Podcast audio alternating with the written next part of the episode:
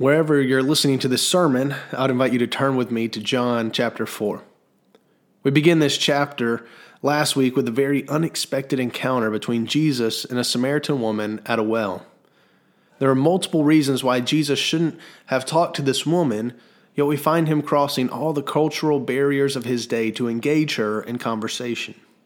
And he tells her of living water that never runs out and, in fact, wells up to eternal life. And then we find for the first time in the Gospel of John, Jesus clearly telling someone that he is the Messiah.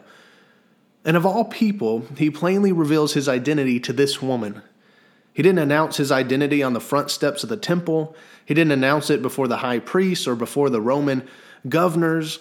Instead, the greatest revelation known to humanity comes to this broken, immoral woman. It's unexpected, it's strange. But at the same time, it's so like Jesus to pursue those who were hurting the most and engage with people that needed grace the most. And there's hope for us in that truth today. But the story of this woman isn't quite over. We need to see how she responds to this newfound knowledge. And just a little spoiler alert her response will change the eternity of a whole town.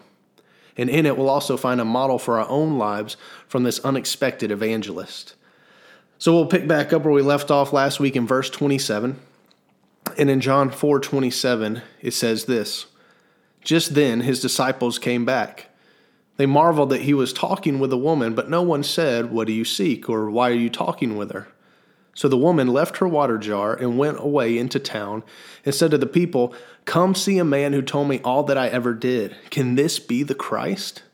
They went out of the town and were coming to him. So Jesus' disciples had been in the town getting some food during this whole conversation, and they now return, and it says they marveled that he was talking with a woman. They were shocked to find Jesus talking with this Samaritan woman. Remember, none of these words are here by accident. The writer John is drawing attention to the fact that Jesus does this, and even the disciples at the time didn't really know what to think about it.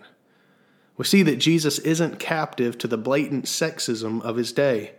It was a custom that a rabbi or respected teacher shouldn't talk to a woman, sometimes even his own wife, in public.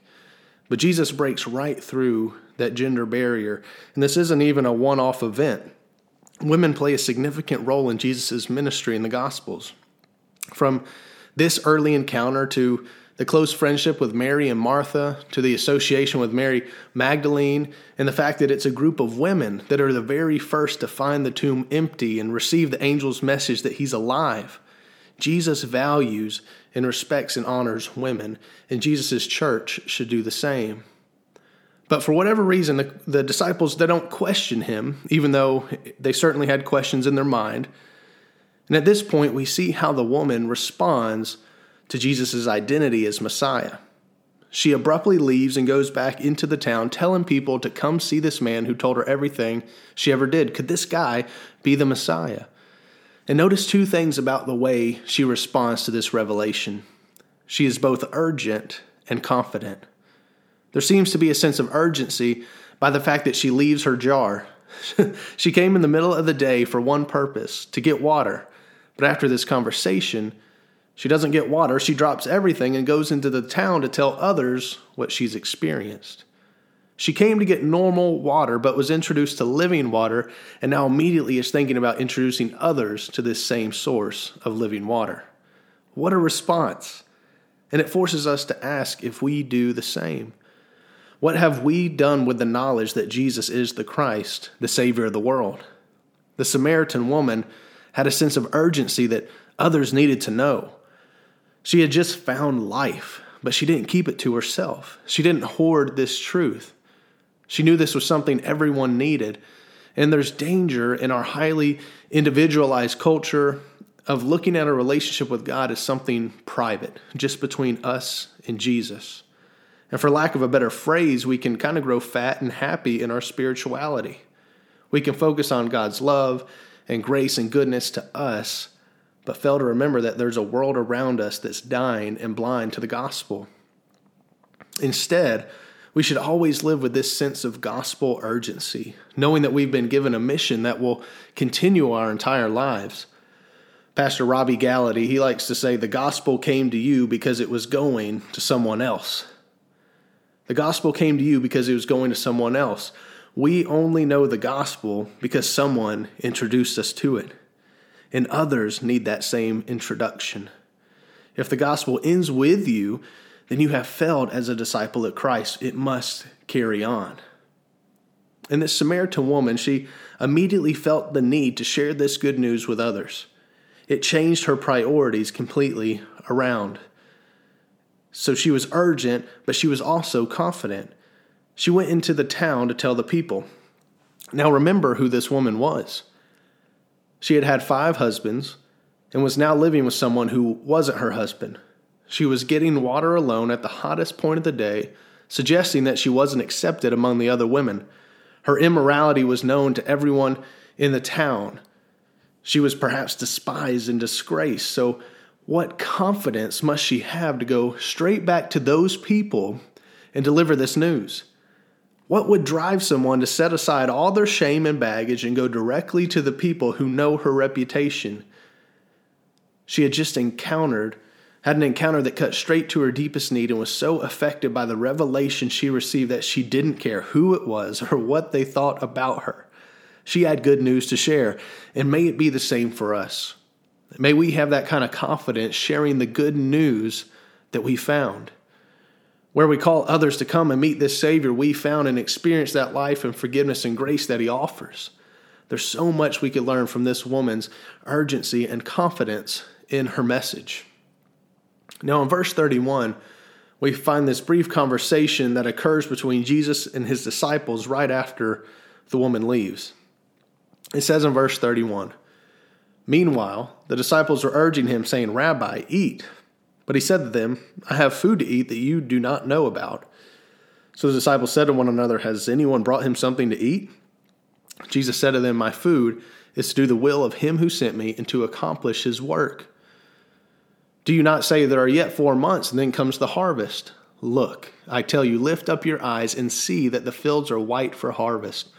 Already the one who reaps is receiving wages and gathering the fruit for eternal life, so that sower and reaper may rejoice together. For there the saying holds true one sows and another reaps. I sent you to reap for that which you did not labor. Others have labored, and you have entered into their labor. So the disciples have returned with food, and they're telling Jesus to eat, urging him to nourish himself after the long journey that they've made. But Jesus tells him he has food that they don't know about. Of course, they're surprised and a bit confused. It's, uh, it's almost humorous, them wondering if someone else brought them food. Did Jesus pack some snacks he didn't tell them about? Has he been holding out on them the whole time? But they're missing the spiritual depth of his words. Just like Jesus telling Nicodemus about being born again and him responding, How can I return to my mother's womb? The disciples are taking it literally. Just like the woman initially didn't understand what living water was and says, How, how can you give me this water? You don't even have a bucket. Now, even Jesus' own disciples aren't understanding this food that he's talking about. They're missing the spiritual reality that he's trying to introduce them to. So, Jesus explains that his food is to do the will of him who sent him, that is God the Father. This continues the theme we saw in chapter 2 of Jesus having his eyes set directly on accomplishing the will of God the Father. Food is important. It's our main source of nutrients and nourishment. Food is our source of life. Without it, we'll eventually die. But Jesus purpose, purposefully chooses the word food to emphasize that what brings him true life and nourishment, what feeds his being, is to do the will of him who sent me and to accomplish his work. Jesus so perfectly obeyed the Father. He perfectly followed his will. In everything he did, Jesus glorified God. It brings nourishment and life to his soul. And we don't have to wonder what the will and work of the Father is. Of course, it culminates with Jesus going to the cross where he declares, It is finished. But right here in this context, we already know that the work of the Father and the will of the Father is that people would be saved. He says he has food they don't know about because he has just been accomplishing the will of the Father by giving living water to the Samaritan woman. What did John 3:17 tell us a few weeks ago? For Christ came into the world not to condemn the world, but to save it. He came on a rescue mission to save sinners like me and you. In doing so, accomplishing the will of the Father was like food, it was like a source of life to Jesus. And could the same be true about you and me? I know so often I'm tempted to think that what's food for me, what really makes my life better, is to do what I want to do or for life to go my way. And this is a perfect time to be raising this question because with the current virus situation and our lives being disrupted in an unprecedented way, almost all of us are being forced to rethink our daily routines and how we spend our time. For some of us, it's been a great change, but for many others, it's probably thrown you off quite a bit and maybe has exposed areas of your life to you that you didn't know you put so much identity or value in, or areas that you're placing a little too much of your happiness in. And when things are suddenly taken away, it can help reveal where our values and priorities actually lie.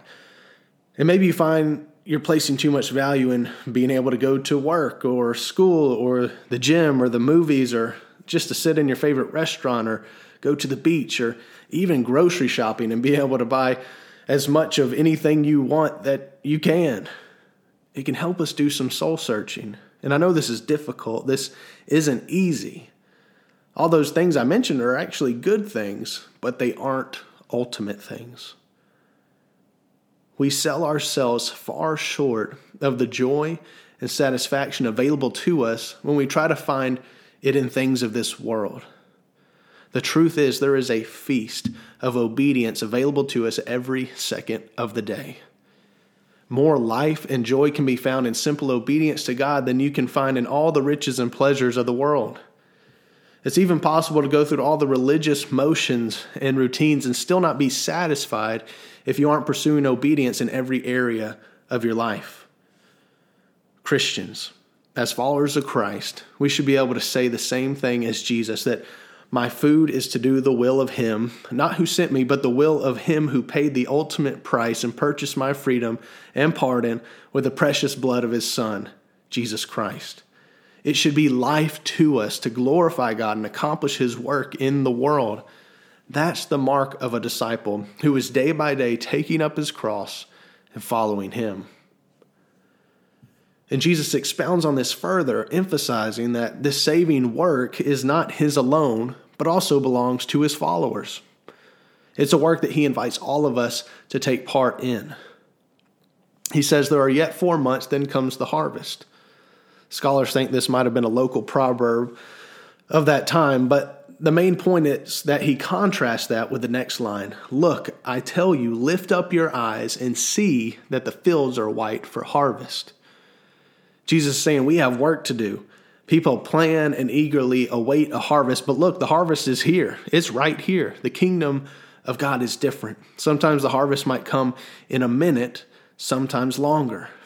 And perhaps as he's saying this, the Samaritans are already coming out of the town and coming towards the well, and Jesus is pointing to them, saying to his disciples, Look, the fields are white for harvest. There's a spiritual harvest ready to happen right now if you just had the eyes to recognize it. He says in verse 36 already, the one who reaps is receiving wages and gathering fruit for eternal life. That fruit is referring to people becoming followers of Jesus. The ultimate fruit of our lives is the privilege of pointing people to salvation in Christ. He tells the disciples in verse 38 I sent you to reap for which you did not labor. Others have labored, and you have entered into their labor.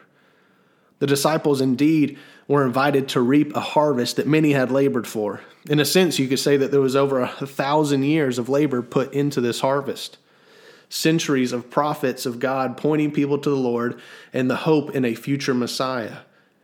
The most recent of those, of course, being John the Baptist, who was preparing the hearts of the Jews to receive him. And in a real way, we all get to reap where others have sown and where the Holy Spirit is working on the hearts of men and women. And we as believers are invited into this great work of God of saving men and women. And now, more than ever, can't you hear these words of Jesus still to us today? Look, the fields are white for harvest. There are people desperate for hope and mercy and fulfillment, But just like the Samaritan woman, they're looking to fill that void in all the wrong places and in all the wrong ways.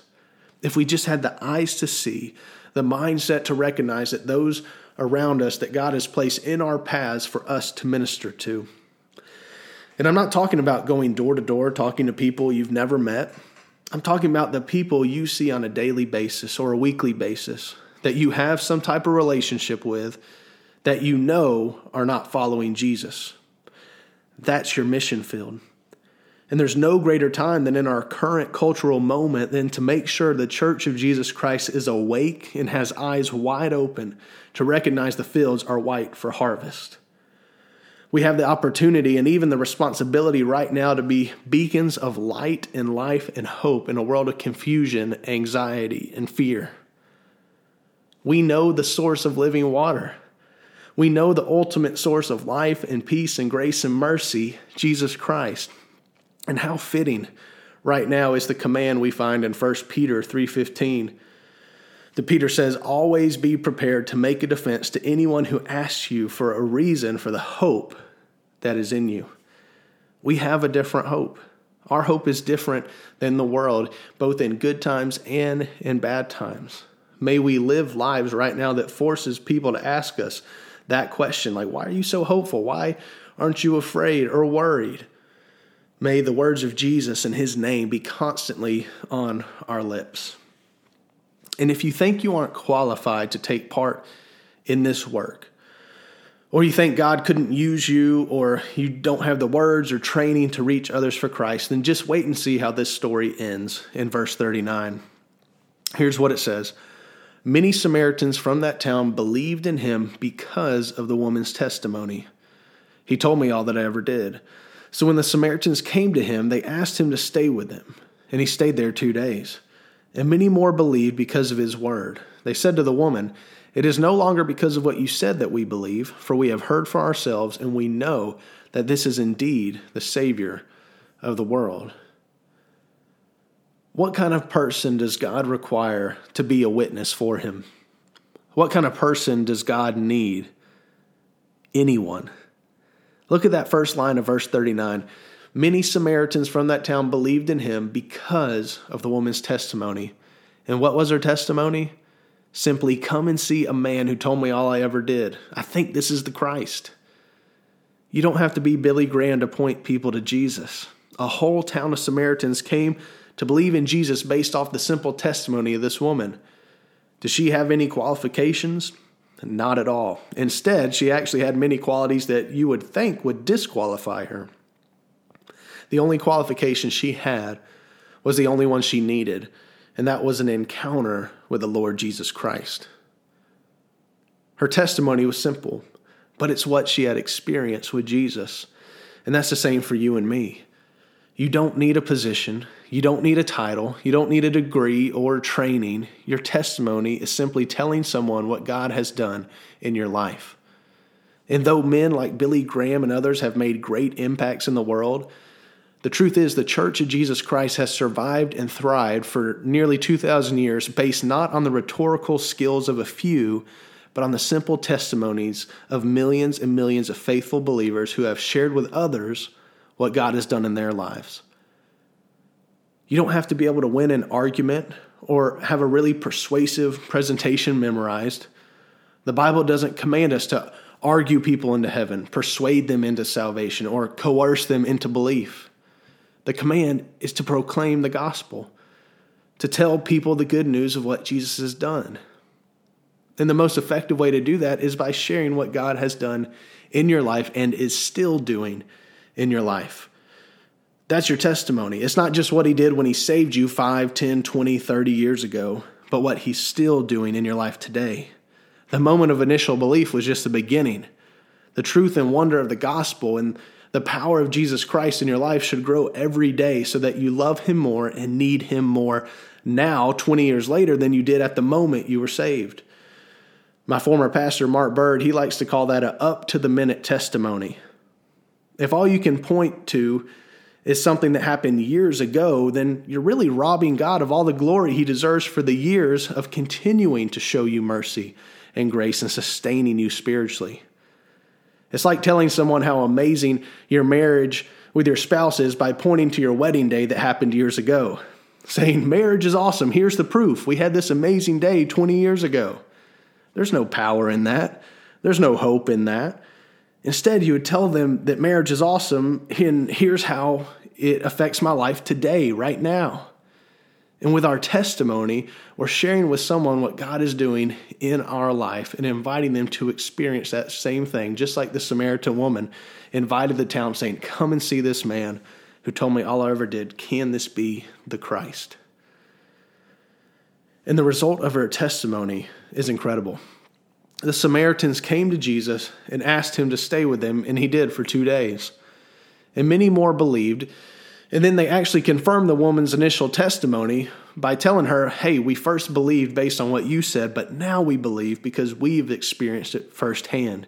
And we know that this truly is the Savior of the world. What an incredible declaration coming from these Samaritans. Jesus isn't just the Savior of the Jews, He's the Savior of the world. And that is evidenced by salvation coming even to these Samaritans. This is a precursor to the command that Jesus gives to disciples in Acts 1 8 that you'll be my witnesses in Jerusalem, in all Judea and Samaria, and to the ends of the earth. It's a foreshadowing of what's to come. And it's proof of what John told us in the prologue of his book that the true light came into the world he created, and his own did not recognize or receive him. But to all who did receive him, he gave the right to become children of God. The Samaritans, the people despised and looked down on by the Jews were the first non Jewish people to receive Jesus. And remember, according to the purpose of this book, John recorded this story to show us that Jesus is the Son of God, and that by believing in him, we'd have eternal life. The invitation to living water, to eternal life, is open to all who receive and believe in the name of Jesus Christ. And so, from this passage, we see both the invitation to receive life and the invitation to join in the work of introducing others to the only source of life. Church, I want us to be challenged to remember and let it work into our hearts this week that there is work to do. The fields are white for harvest if we just have the eyes to recognize where God is at work. And we have the privilege and the responsibility of joining in this harvest and seeing souls saved in the name of Jesus Christ. Amen.